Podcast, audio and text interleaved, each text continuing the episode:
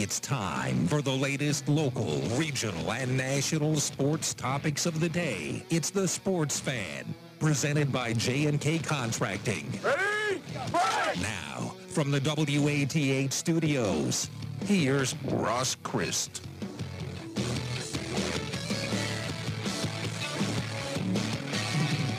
What's happening, Ohio?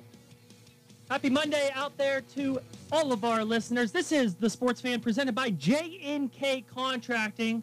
Got a full hour show with you tonight. Where are we going to jump into? Well, the Columbus Blue Jackets made a big splash in free agency, going out and getting Johnny Gaudreau, and we're going to be joined by the voice of the Blue Jackets on radio, Mr. Dylan Tyrer, who's going to be looking at all things Blue Jackets. Then we're going to look back at Cam Smith's big win out there in St. Andrews across the pond. What does it mean for him? What does it mean for golf? And will Cam be jumping ship over to the LIV Tour? My gut says yes. And then finally, we have Athens County Game of the Week. The schedule is out, and our man Carl Blaylock is all over it to tell you the key matchups, with, along with sports fan trivia and our surefire hot picks of the evening. This is the Sports Fan. Now, a man I've missed the last two days in his studio. He's been up in Michigan playing golf, seeing family. Mr. Carl Blaylock is back here in the WATH studios. Carl, how you been, my friend? Not bad. I didn't. I didn't get to play any golf. We had a Oh. practical joke. Uh, great aunt passed away. Uh, she was 98, and she she was known for her practical jokes. She lived in an assisted living home like the last seven years of her life, and she had this bag of peanuts with the snake, and you know, you open it, and her poor the poor nurses who had to take care of her every single time. Every single time there was a new one, she gave them the can of peanuts. Whop. And so she was a bit of a practical joker, and we joked that um, this was her last uh, joke here because we looked on Saturday night uh, before the golf outing was planned on Sunday morning. Saturday night, 85% chance of rain. No chance we're going to get it in. We cancel it. Wake up the next morning, we check the radar. There's a few little blips up by where we're golfing. All the rain's down south, down by like Columbus. No, nothing up by Coldwater. So it's what it is. One last practical joke by great Aunt Jane, I suppose. She played one more on you. Let's get to our sports fan trivia before we get to our first guest. With 547 career points, this man holds the record for most career points in a Blue Jackets uniform. Who is it? Phone lines are open. 740 592 6646. That's 740 592 6646. And this is a good segue to our first guest. You've heard him here on 97.1 WATH for the Blue Jackets live broadcast. Mr. Dylan Tyrer joins us now, voice of the Jackets. Dylan, are you still in shock that the Jackets landed Johnny Hockey? Well, first and foremost, thanks very much for having me, guys. I wouldn't say that I'm in shock anymore. Uh, I don't know if I was ever in shock because I always believed that the Blue Jackets could land this caliber of a player. It was just a matter of time. Uh, but I'm definitely excited. It is really setting in now that we start the new week. You know, the Blue Jackets towards the end of last week, they say they signed Johnny Gaudreau to that seven-year contract, uh, over nine and a half million dollars a season, and you know it was unbelievable around the hockey world at that time. Uh, I, I knew the Blue Jackets could do it. They have an excellent front office who, who can can make moves like that. But yeah, it's really started to set in this week. I would say the excitement is still there, but the surprise and initial shock has definitely worn off a little bit. I think the most surprising thing about the Gaudreau signing was the fact that he left more money on the table in New Jersey and Calgary as well to come to Columbus. I mean, obviously, uh, how I don't think it can be understated how big of a thing this is that you have this big name free agent choosing Columbus after we've seen in the last few years we've seen several star players kind of kind of want to force their way out. Artemi Panarin and Pierre-Luc Dubois come to mind when that. It, it's really cool for Blue Jackets fans to, you know, have a star wannabe in Columbus. Yeah, it's really unique, and you know this is one of the biggest free agent signings probably of all time in the NHL. The biggest surprises, at least, definitely the biggest free agent signing in Columbus Blue Jackets history. But there are a lot of reasons why Johnny Gaudreau says that he wanted to come to Columbus, and you mentioned they're leaving money on the table, particularly in Calgary, where he spent the first eight years of his NHL career and really budded into the superstar that he is now. You know, he left upwards of $17 million on the table in Calgary, and that's a lot of money. But I think a big thing for Johnny Gaudreau was proximity to home. He's from uh, the Philadelphia area on the New Jersey side. Um, and you know, you talk about why wouldn't he want to be a Devil? I think he likes the a little bit smaller of the market in Columbus, a little bit quieter. Uh, he talked with a lot of former Blue Jackets, current Blue Jackets, guys that have been here for a long time. And, you know, Johnny Gaudreau is about to start a family for the first time. His wife is due in September, I believe, with their first child. And players talk about that all the time. Columbus is an excellent city to, to set down roots and start a family. So there are a lot of reasons that factor in off the ice for why Johnny Gaudreau would want to be in Columbus. But really, on the ice, you look at what the Blue Jackets are building and what general manager Jarmo Kekalainen has really built these past couple of seasons and it's becoming a desirable location. There is there's a lot of talent in Columbus and a lot of young talent in particular that's a little bit cheaper and allows you to sign these these bigger number players like Johnny Gaudreau, like I said, at, at over nine and a half million dollars a season. So it's a good deal all the way around. I mean, Johnny Gaudreau, I think he's going to to quickly find that he's going to enjoy Columbus. A lot of guys, most of the guys, if not all the guys that play in Columbus, say they love it here. You mentioned those guys that that kind of forced their way out. I, I wouldn't necessarily say Artemi Panarin forced his way out of Columbus. I think it was very clear that he always wanted to be a New York Ranger. Um, he didn't come to Columbus by choice. He was he was you know traded to the Blue Jackets from the Chicago Blackhawks, where he picked to be as a free agent out of the KHL in Russia. Um, so it's definitely his right to go where he wants to go. He gave the, the Blue Jackets two excellent seasons. In fact, the two best scoring season and seasons in franchise history. So I don't fault him. Pierre-Luc Dubois is a little bit different of a story there. Nobody knows still why he left Columbus, but uh, certainly the focus now is on Johnny Gaudreau, and there are a lot of reasons and a lot of good reasons why he's here in this city. And you know, I'll say I love being in Columbus myself. I'm in, I'm originally from Southern California, a place called Manhattan Beach, which is a really terrific place to grow up, right on the ocean. It's beautiful, but I love being in Columbus. So uh, the people that want to talk bad about Columbus and, that are surprised Johnny Gaudreau picked this area, I think clearly have never been here before or spent considerable time in the city. Yeah, I, I would agree with that. I, I, Columbus is a pretty pretty awesome city. Uh, times I've been driven through and got some family there as well. I mean, it it's an awesome city, and it, it's a lot of things. Uh, a lot of the national media they've been saying a lot, or maybe not quite the national media, but there's been quite a few places I've seen to where a lot of people are thinking that it's because of Tortorella leaving that suddenly Columbus is becoming this desirable market. Do you think there's any credibility to that at all? No, that's absolutely not true. I mean, you know, some players I would say in the National Hockey League definitely are maybe scared initially of playing for John Tortorella because the reputation obviously precedes him. But if you ask anybody in this city, that's fans really included, but if you ask players or other coaches, John Tortorella is a stand-up human being. All of his all of his players know that. People love playing for John Tortorella. Just look at Cam Atkinson, for example. Cam Atkinson is, you know, he used to be a star for the Columbus Blue Jackets, and he was healthy scratch by John Tortorella before. You know, that's healthy scratching a guy who scored 40 goals in the National Hockey League before. And he would be the first to say he loves John Tortorella. Now he's in Philadelphia. He was traded to Philadelphia by the Blue Jackets uh, last summer during the NHL draft, and he was a guy that advocated for John Tortorella to be hired as head coach by Philadelphia. You know, Chuck Fletcher, the GM for the Flyers, uh, hiring John Tortorella to be their new head coach last month, and and Cam Atkinson was a guy who was certainly leading the charge in that area, and, and you know, really standing up for Tortorella and saying this guy can change the culture here, and that's what Torts does. He changes the culture no matter where he goes. That's exactly what he did in Columbus. Remember, the Blue Jackets before John Tortorella had only made the playoffs once before. Under John Tortorella, they made the playoffs for four consecutive seasons. You know, had the most successful year in franchise history. Went on the, the second longest winning streak in NHL uh, history in that 2016-17 season, and won their first ever playoff series, sweeping the top team in the National Hockey League that season, the Tampa Bay Lightning.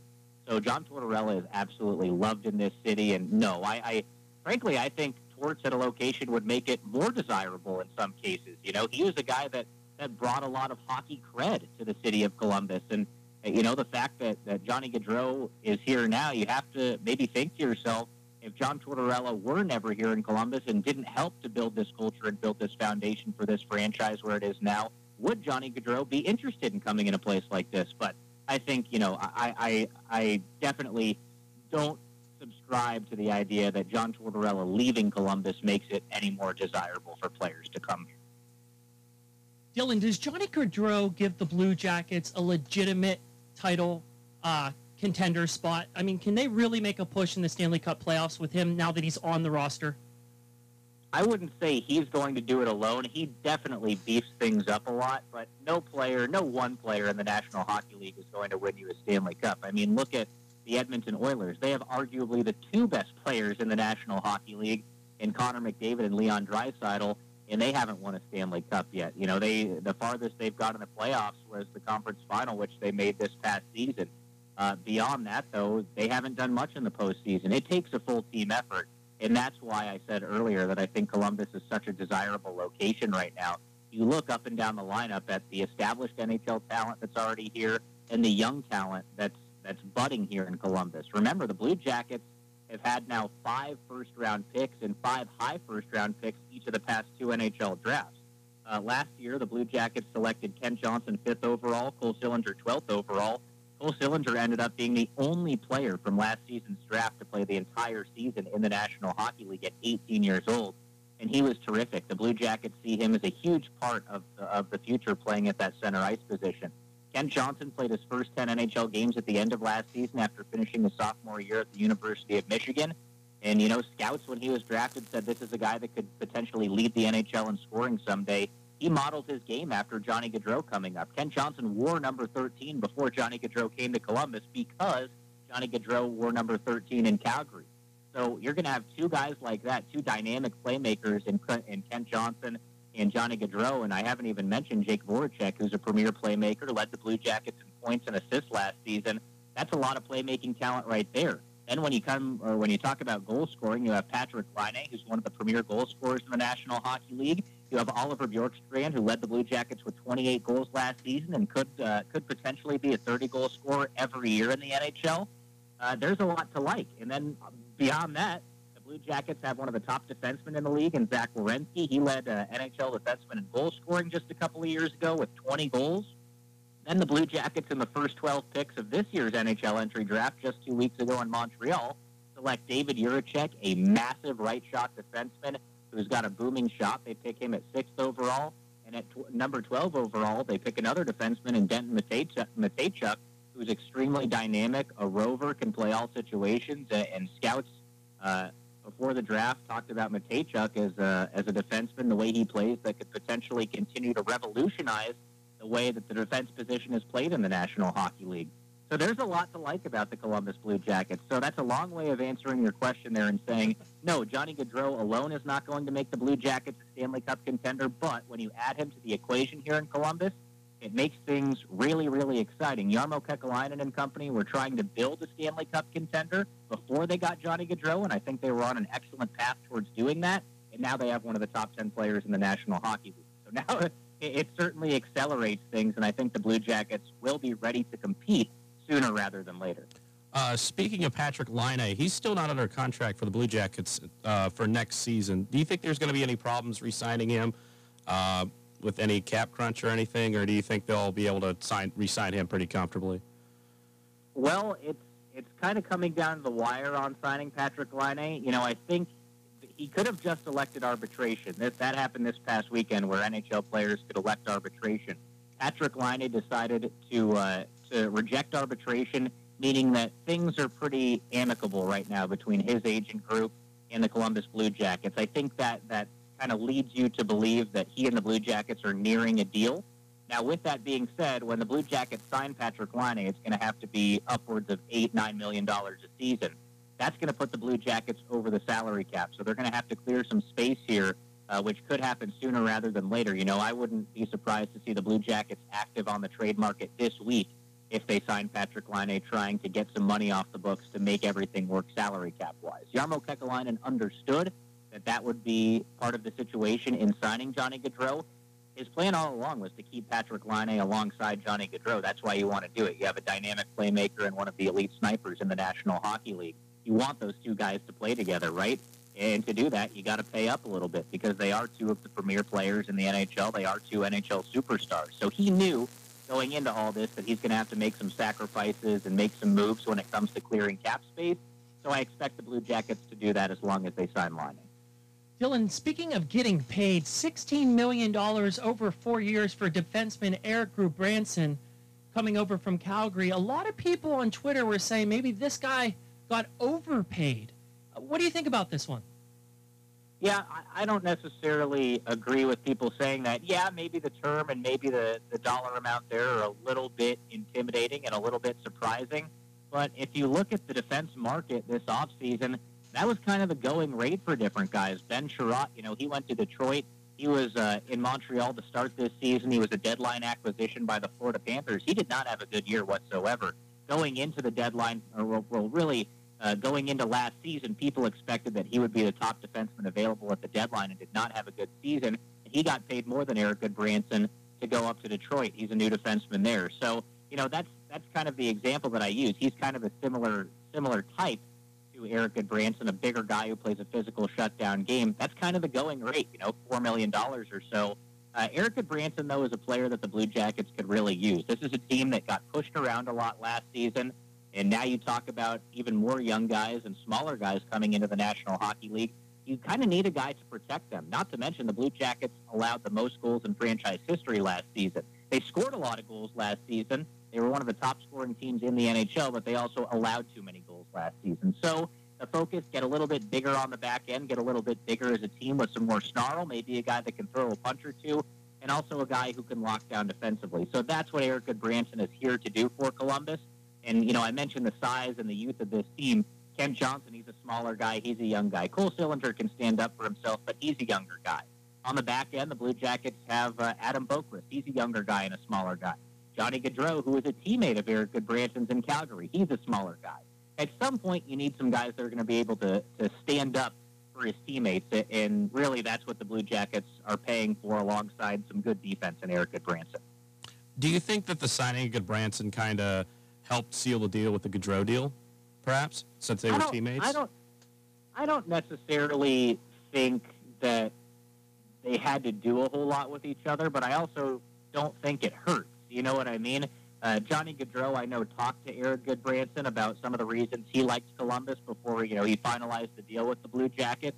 Uh, I, I, like I said, I certainly don't think it hurts that a teammate like Erik Gudbranson is here, um, and it's just a, a little bit of added familiarity for Johnny Gaudreau. But I think he said as much in his introductory press conference before last weekend that you know it wasn't a huge factor in him coming here, but it doesn't hurt. Elsewhere around the league, what are some of the deals that you like so far? you know, some teams did really, really good work. Look at the Ottawa Senators, and they really improved. They got Alex DeBrincat, who's one of the premier goal scorers in the National Hockey League, and and people don't really realize Alex DeBrincat penalty killed for the Chicago Blackhawks. He's a good defensive player as well, and they didn't have to give up a roster player or prospects for him. They just traded picks to the Chicago Blackhawks. So Ottawa gets an elite goal scorer in the National Hockey League, maybe one of the five best goal scorers in the world uh, in Alex DeBrincat. He's also young. They're going to have to pay him after this season, but he's young, and you know if the organization makes a good impression, he'll want to stay there. They also sign a veteran in Claude Giroux, who was the longtime captain of the Philadelphia Flyers, was a deadline acquisition by the Florida Panthers at last year's trade deadline. He still has plenty to give in the National Hockey League. He's a, an Ottawa area guy, is Claude Giroux, and I think he could be a big difference maker in Ottawa. So I expect the Senators to be much improved. And you also look at uh, a team that I mentioned earlier in the Detroit Red Wings. They shored up a lot on the back end. They added a, a few new forwards to their forward group. I really like what Steve Yzerman did. Andrew Copp was a, a huge acquisition by them. He's going to probably feature as their second line center. He's a Michigan guy. Grew up in Michigan, went to the University of Michigan began his NHL career playing in Winnipeg with the Jets, really flourished after he was acquired at the trade deadline this past season by New York. Uh, and he got a good deal for himself to be the number two center in Detroit. Uh, long-term deal, five years, uh, over $5 million. So Steve Yzerman, the GM there in Detroit, he did some work, some under-the-radar moves, some bigger moves. They get David Perron uh, from St. Louis. David Perron, a veteran in the National Hockey League, but he seems to not slow down. Scores 25 goals, puts up 60 points seemingly every season. I really like the moves uh, that the Red Wings pulled off here during free agency. They added some good pieces to uh, already what was an excellent young core. So I'd expect them to make a little bit of noise next season. But those are my two favorite uh, outside of the Blue Jackets. I think you know, based off of the Johnny Gaudreau deal in and of itself, the Blue Jackets won free agency. Uh, it's just the deal is just so good uh, every way you look at it for the Columbus Blue Jackets. But those other two teams that I mentioned there, I really like what they've done so far this offseason. Uh, those teams being the Ottawa Senators and the uh, Detroit Red Wings. All right. So, and one last thing here. Uh, Ross, obviously Pittsburgh native, big Penguins fan. Where do you think you think the uh, Blue Jackets might overtake the Penguins this year in uh, the pecking order in the division? Well, well, I certainly hope so because the Blue Jackets have had their struggles with the Pittsburgh Penguins for uh, for the for the last number of years. Forever. Here. But you know, as long as as long as you've got Sidney Crosby and Evgeny Malkin, which they have, they they managed to keep that core intact this offseason, which was pretty impressive. People weren't sure if they were going to be able to keep Chris Letang there. Well, they signed Chris Letang to a long-term deal. They weren't sure if they were going to keep Evgeny Malkin. It looked like Evgeny Malkin was going to test the free agent market for the first time in his career. And at the 11th hour, he says, nope, I'm going to re-sign with the Penguins. You know, team friendly if he's able to stay healthy. They're going to be, you know, they just acquired Jeff Petry from Montreal as well. He's looking for a bounce back season. The Penguins aren't going to make it easy, but sooner or later they're going to be overcome by the Blue Jackets. I think that's certain. You just have to look at the prospect bases of these two teams and the, the trajectories of these two teams, but that's all due respect to Sidney Crosby and Evgeny Malkin because, like I said, if you've got those two, you're going to be pretty tough to beat. But trajectory-wise, I think the Blue Jackets are going to get them sooner rather than later. Well, Dylan, we appreciate you. Uh, you can get follow Dylan on social media at Dylan Tyrer, T-Y-R-E-R, or you can listen to him for any of the Columbus Blue Jackets games here on 97.1 WATH. Dylan, we're going to catch up with you before the puck drops this season. We love having you on. Thank you very much. Yeah, guys, thanks very much for having me. I appreciate it. Enjoy the rest of your summers. Hockey is going to be right back uh, sooner than we realize. Excellent stuff there from Dylan Tyrer, the CBJ radio host. You listen to here, you listen to him here for every single home game and away game on 97.1 WATH. Let's get to our sports fan trivia question of the day. If you think you know this one, 740-592-6646. This man holds the most career points for the Columbus Blue Jackets. What is his name? Feel free to dial in 740-592-6646. All right, we're going to take a short break. When we come back, Carl and I are going to jump across the pond and up north to Scotland for St. Andrews as Cam Smith is the 150th winner of the British Open. Athens County cares about you. I'm Micah. Join me Tuesdays and Fridays at 10.06 on Classic Hits 970 AM and 971 FM WATH for discussions about essential information for seniors, such as nutrition, caregiving, mental health, Medicare, and all other relevant topics for seniors in Athens County and the surrounding areas. Athens County Cares, a project of United Seniors of Athens County, Tuesdays and Fridays at 10.06 a.m. on WATH. Hi, I'm Vivica Fox. For more than 100 years, American Humane has been rescuing animals during hurricanes, floods, and wildfires. But Mother Nature isn't the only danger animals face. Sometimes it's human nature. Every year, six million animals are abandoned and more than a million are euthanized. You can be a hero to animals in need of rescue and adoption at AmericanHumane.org. Local teams, local opinions. The Sports Fan on 970 WATH.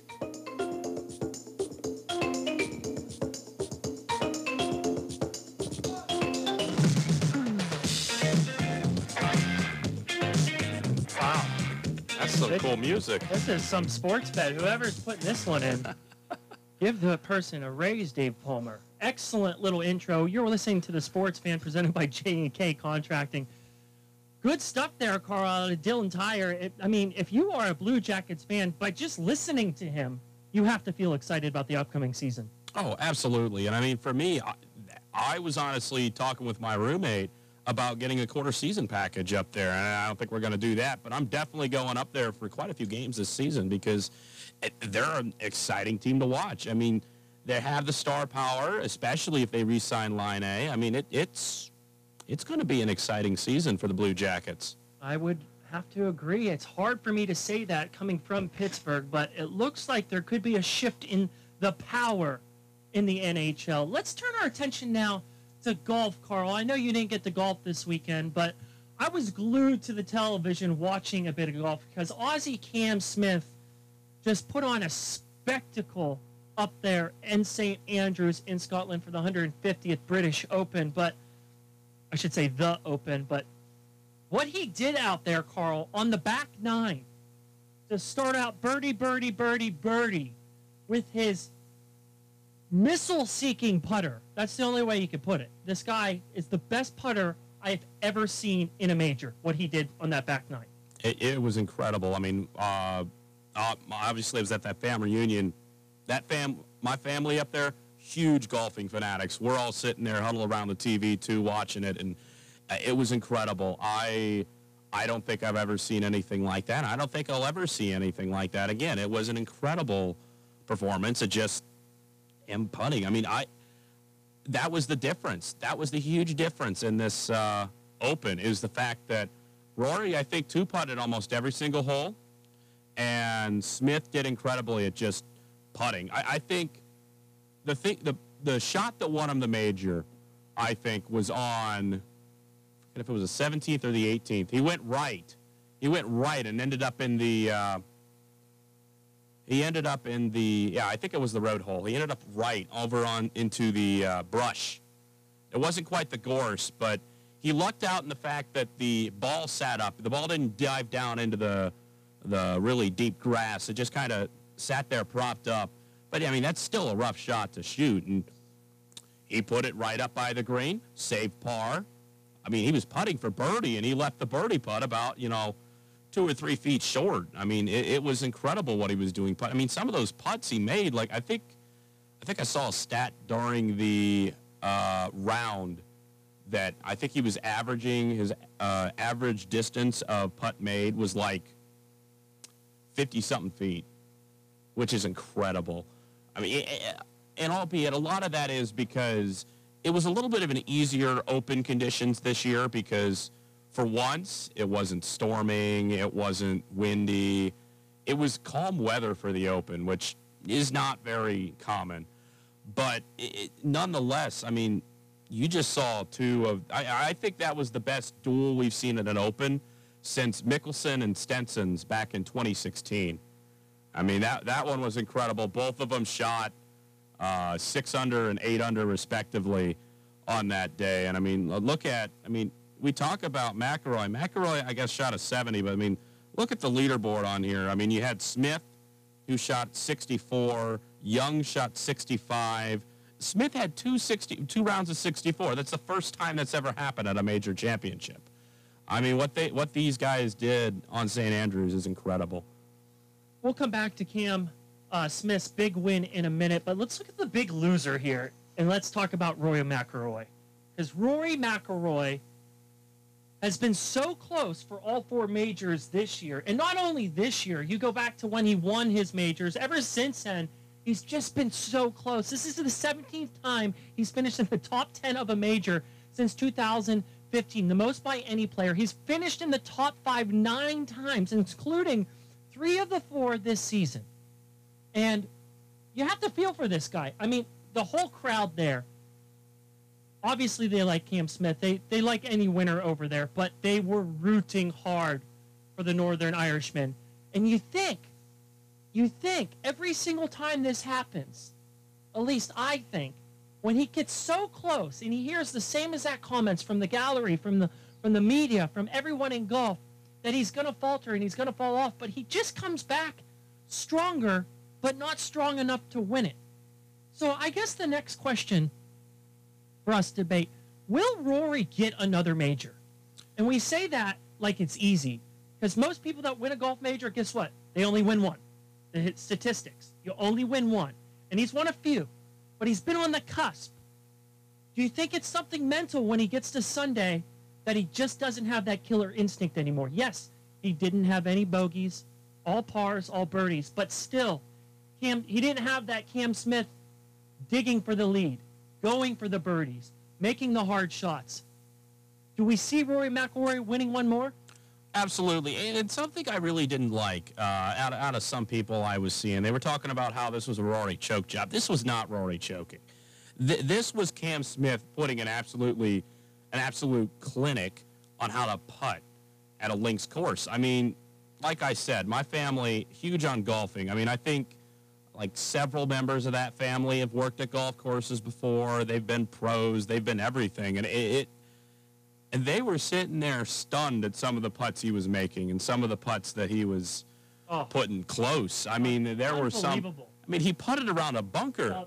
when, when, did you see that? He putted around a bunker. Left it 12 inches from the green. Left himself another tap in. I mean, exactly. That was that was an eagle putt, and then he left himself a tap in birdie. Uh, and just for, amazing. Yeah, and for Rory though, I mean, I, I think he will eventually. I mean, uh, we've seen a lot. We've seen a lot of different uh, big name golfers who where it seems like they're never going to win another major, and then suddenly they just win one out of the blue. 2019 Masters with Tiger, and even Phil in the 2021. Phil, uh, Phil's a great PGA. example. Phil's I mean, a great example. Nobody expected him. To, you know, everyone thought, you know, he's done. I, I, I would never count Rory out for winning because when you're this close, this often to winning majors, it, it's going to happen at some point. Let's hear from the man himself, Mr. Rory McIlroy, after his third place finish at the Open. I felt like I, I didn't do much wrong today, but I didn't do much right either. It was just one of those days where I played a really controlled round of golf. I did what I, I, I felt like I needed to, just apart from capitalizing on the on the easier holes um, around the turn uh, 9, 12, 14 you know, if I had made the birdies there, you know, from good positions, um, it probably would have been a different story. Um, but I get, look, I got beaten by um, by the better player this week. You know, 20 under par for for four rounds of golf around here is, is really, really impressive playing, especially to go out and shoot 64 today to get it done.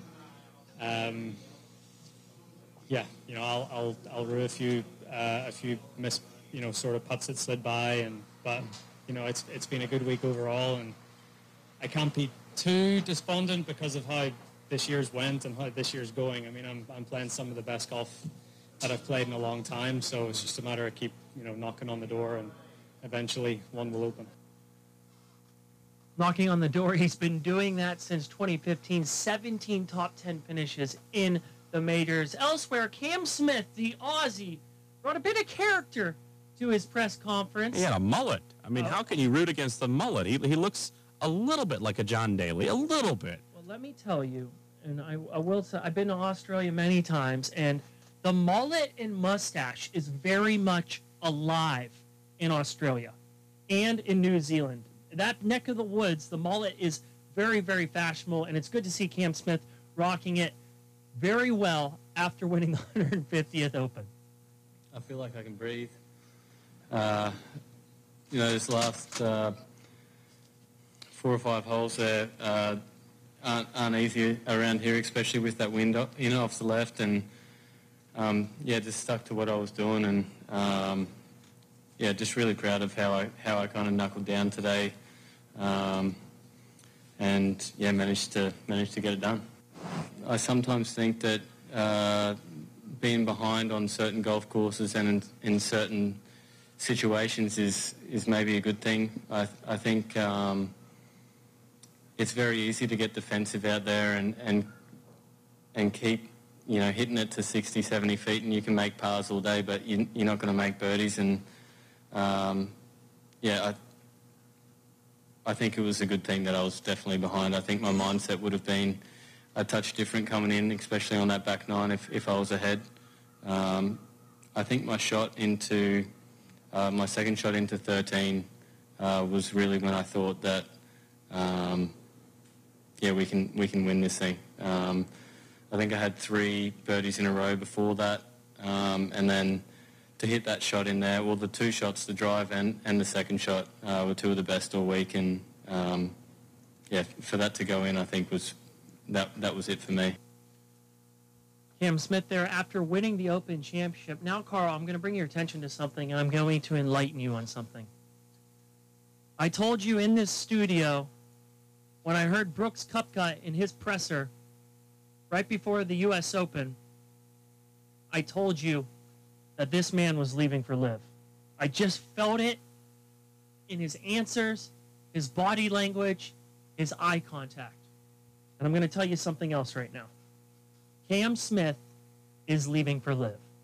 And my guess is Cam Smith will be on the LIV Tour within the next seven days. And let me tell you why I think that.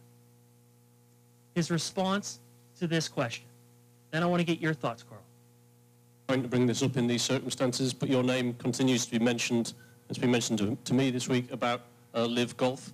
Um, what's your position? Are you interested? Is there any truth to suggestions that you might be signing? Um, I just won the British Open, and you're asking about that. I think that's pretty not that good. I appreciate that, but it's, the question is still there. Are you interested at all? Is there any truth in that? Uh, I don't know, mate. The, my team around me worries about all that stuff. I'm here to win golf tournaments. Okay, thanks. Certainly not a denial, is it, Mr. Blaylock? No, but at the same time, I mean, that's not exactly the best. That's something you ask like a few days after you win, not not right as you win. I mean, I'm not I'm not exactly a big fan of that question as the journalist in me, but I, I, I could see I could see where it can be taken that way. I could see where it can be taken that Oh, way. he's so gone. He's gone. We'll see. We'll I'm see. telling you, he is joining his friend Brooks. He's joining his friend Bryson, and he's joining his friend Phil. It's happening within the next seven days. You heard it first from your friend Ross Christ. Okay, when we come back, we're going to hear more from Carl because the Athens County Game of the Week schedule is out, and Carl is all over the big matchups. We've all got it, you know, that one crazy thing you've always wanted to do, that bucket list goal. Then a cancer diagnosis, and that one thing still goes according to plan. I would know I'm getting my first tattoo right now, while my three beautiful daughters laugh hysterically at me.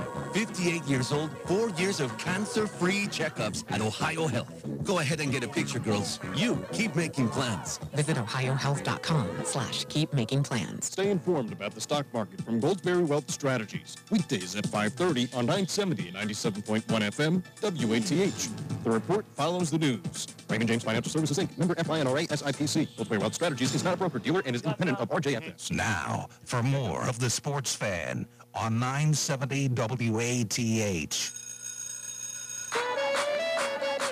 Oh my, oh my, oh my. I like the last intro a bit better. Yeah, the, the bell the bell fits. The bell fits. I mean, they, they got is. they got the bell for the school, which we're talking about high school football There you here. go. All we right. got the schedule. Well, let, I'll tell you what. I mean, let's just let you jump right into it, Cora, because I know this really excites you, and you're going to be all over this in the fall. So let's hear it.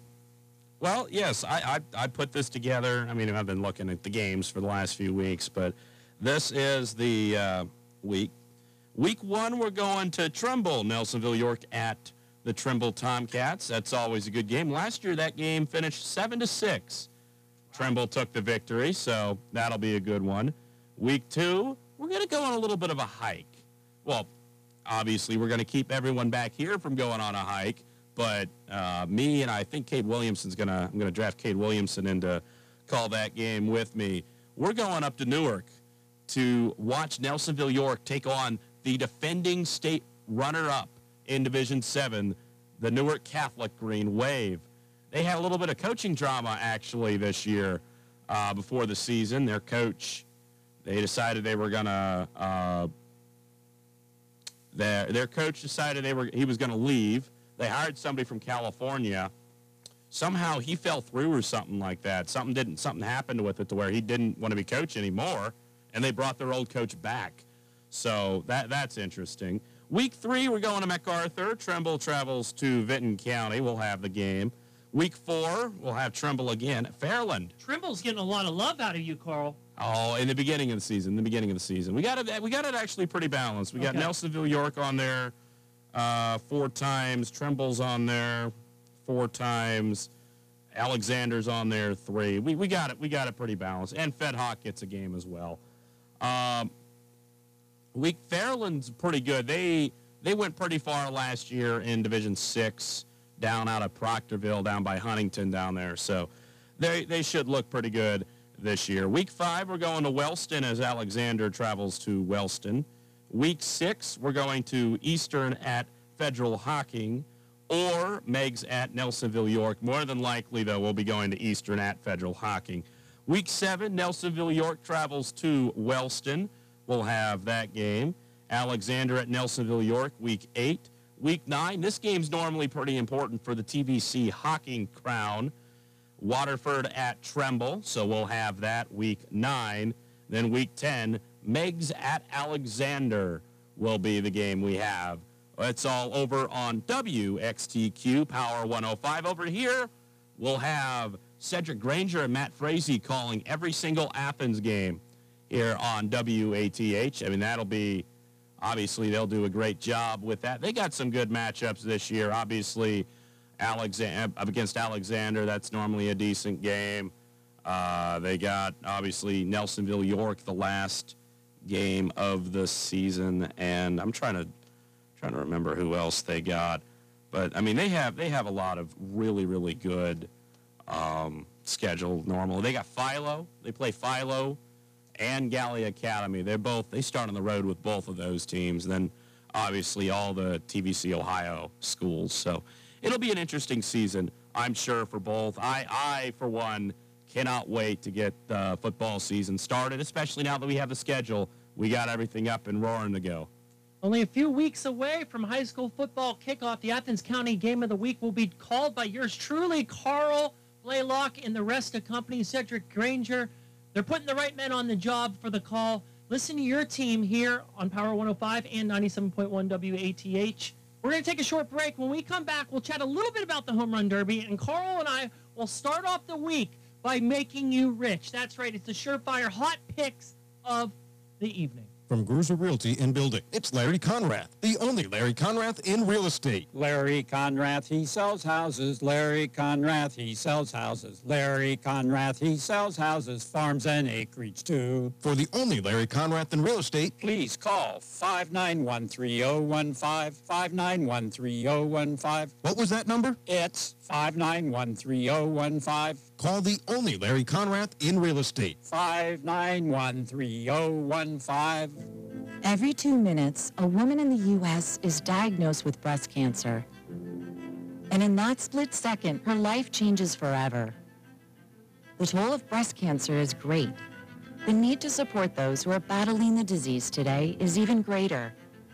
We're fighting alongside patients because we know one moment can change a lifetime. United by hope, we can end breast cancer. Join our fight.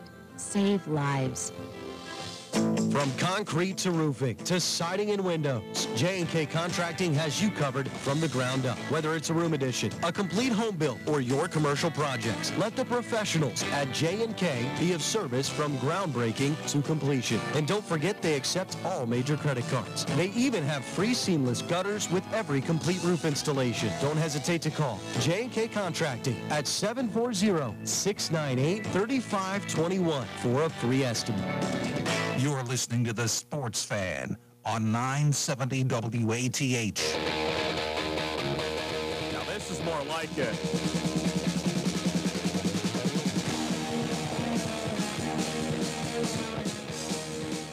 Motorhead to bring us back into the sports fan presented by J&K Contracting. Ross and Carl here with you. And how about this, Ross? The MLB's just announced that uh, they will never have a repeat of 2002. Not again. 2002 in Miller Park. They ran out of pitchers at the All-Star game. Game ended at a tie after 11 innings. Not anymore. This year, if the All-Star game is tied after nine innings, the tiebreaker will be settled by a home run derby. Each manager will select three players who have agreed to participate. Batters each get three swings, and the team with the most home runs will win the All-Star game. It's it's like it's kind of like uh, penalties in soccer, a Love little it. bit. Love it. Absolutely love it. And Carl reminded me of how old I am during our commercial break here. And I got a couple of years on Carl. We're not going to delve into the mathematics of it. But I said, you know, how bad was that All Star game a few years back when it was tied at the end of the game? And Carl let me go, let me know, oh, yeah, that was two decades ago, wasn't it? Yeah, that was 2002. I wasn't even born for that, Ross. That's not very nice. That's not very nice, Carl. I am a young, spry 35 year old, a young, spry one. But I do remember that, and I do remember that was an absolute travesty because you should never have a sporting competition that's not supposed to end in a tie, end in a tie. So it's a good thing that they have this. This will get the fans all juiced up. I can't wait if it happens. Oh yeah, and I mean some people some people are suggesting. Um, you know, obviously I'm on Twitter. The the tweet right underneath the one I just read uh, explaining it. Uh, they said, you know, do it before, do it before the All Star game. Like you know, you throw out the first pitch, and then you do it before the All Star game, so it's guaranteed to happen. And then if you get to the ninth inning, you know who's going to win at the end. You know, you know if, if it's close and tied at the end, you know, you know who has the tiebreak. Then you can decide. All right, are we just going to play for the win, or are we just going to play for the tie? And I'm I'm trying to remember. I'm trying to remember. The NL hasn't won for a while, have they? The American League's dominated the All Star game. I do believe. I'm going to check to make sure that. But I mean, it, it's weird how they are so good in the All Star game. How cool is it that Clayton Kershaw is going to get the start in his hometown stadium? I absolutely love that. oh Um, yes. Coming out, playing at Dodger Stadium out there in Los Angeles. He'll be getting to throw out the first pitch for his team as the starter. So, All Star Game Home Run Derby is tonight. I guess now we can maybe lead into our favorite segment here, our surefire hot picks of the evening. And Carl, remind the people how much of a sensei I am because I astonish myself at how good I am at this. Well, I was gone obviously Thursday and Friday, and while I was gone, Ross went three for three. He picked uh, Braves over Nationals on Thursday. That happened, and then on Friday he went. He double dipped since he was the only person in the studio. He thought that the Blue Jays were going to go money line, and the game was going to go over eight runs. Both those things happened. He got two wins on one day. So yeah, he's looking. He's at 12 and six right now. We're not. We're not gonna. We're not gonna talk about Ross's age. We're not gonna talk about my record on the surefire hot picks because uh, I'm not sure if it's too hot for me. But uh, I'll, I'll start out. I'll start out with my pick. I'm gonna go with a three-peat at the home run derby. Wow. If you look at the odds for the home run derby, let's see who you got here. You've got Alonso's the favorite at plus uh, 190. That means if you pay $100, you get $190 back. I say bet that. I think that's a pretty good bet to go get $190. Schwarber's at plus 330. Soto's at plus 600. Rodriguez is at plus 700. Acuna plus 750. Seager at plus 1,000. Jose Ramirez at plus 18,000. If you want, or 1,800, 1,800, excuse me. If you want to go for a long shot, I'd go with J. Rom. And Albert Pujols bringing up the rear at plus 2,400. But I'm going with the polar bear. He's going to three-peat it. Pete Alonso wins the home run derby. There you have it. Pete Alonso, three Pete's tonight out in sunny California. That's Carl's pick to get things started for our surefire hot picks of the evening. I'm going to turn our attention now to international soccer because it's the CONCACAF Women's Final. It's USA versus Canada. These two teams generally go back and forth when it comes to women's soccer at the international level. The last time Canada got the best of the U.S., um, they won 1 0, but the, it's been all U.S. the four matches before that. So I'm going to say Sofia Herrera comes out tonight and gets her revenge for the States. And the United States gets it done. You can watch this one. The whistle will blow at 10 o'clock Eastern Time. United States versus the pesky northern neighbors. Those maple syrup drinking, ice hockey loving, bad at women's soccer Canadians. No, I, I, I mean no disrespect to Canada, but I'm just saying tonight I'm going behind the ladies of the United States, and they're going to get it done. So there you have it, Carl. Carl, before we get out of here, I wanted to get your thoughts on what Lane Kiffin thought of today. And I'll I'll explain it to you if you haven't seen it or heard it or read it. But Lane Kiffin thought that schools should have a salary cap for NIL deals. For for his idea is schools basically hire was what is called a general manager. And the general manager gets to take all the NIL money that comes in from sponsors and dish it out to the players accordingly.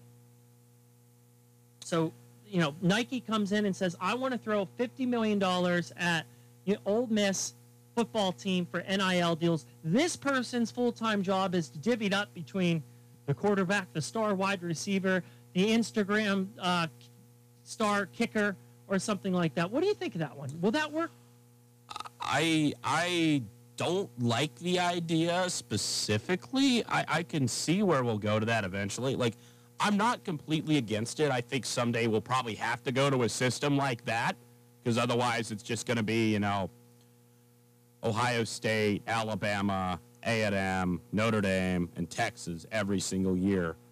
But, well, I, I, I pose this question, and I, I know I know it's obviously you're just the messenger, but I pose this question to uh, kind of go back at that is what what about the you know is there going to be a difference between the cap for bigger schools and the cap for like say MAC schools? I think it would come down to conferences. I would think. I would think, right? Yeah, I, I because the yeah, Ohio University wouldn't be able to compete with the USC, would they?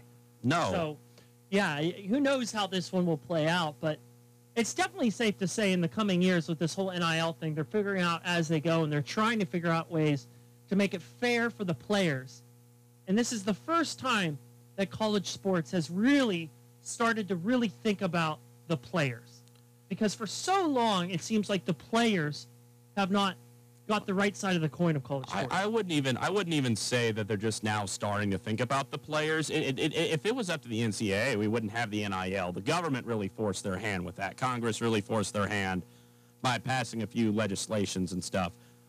But I I, I feel like we're going to go to the salary cap at some point. But I think when we do, because the problem is you want it to still be like the old college football we all grew up watching. And the way it, it seems like we're getting less and less like that every single day. And so it, it's it's rough to see that. I, I think eventually yes but not at the moment. I i, I want to wait as long as we can before we can get salary caps in college football because at that point it, it'd basically just be a developmental re- league for the nfl Well, it's been an awesome show, jam-packed show. We really fit it in today. We're going to be we, we almost forgot i don't think we've done the trivia question yet Oh my goodness! I'm it's sorry. rick nash i know that The, it's the answer nash to tonight's trivia question, the most career points in a Blue Jackets uniform, is Mr. Rick Nash, who I believe is with the team in an executive role.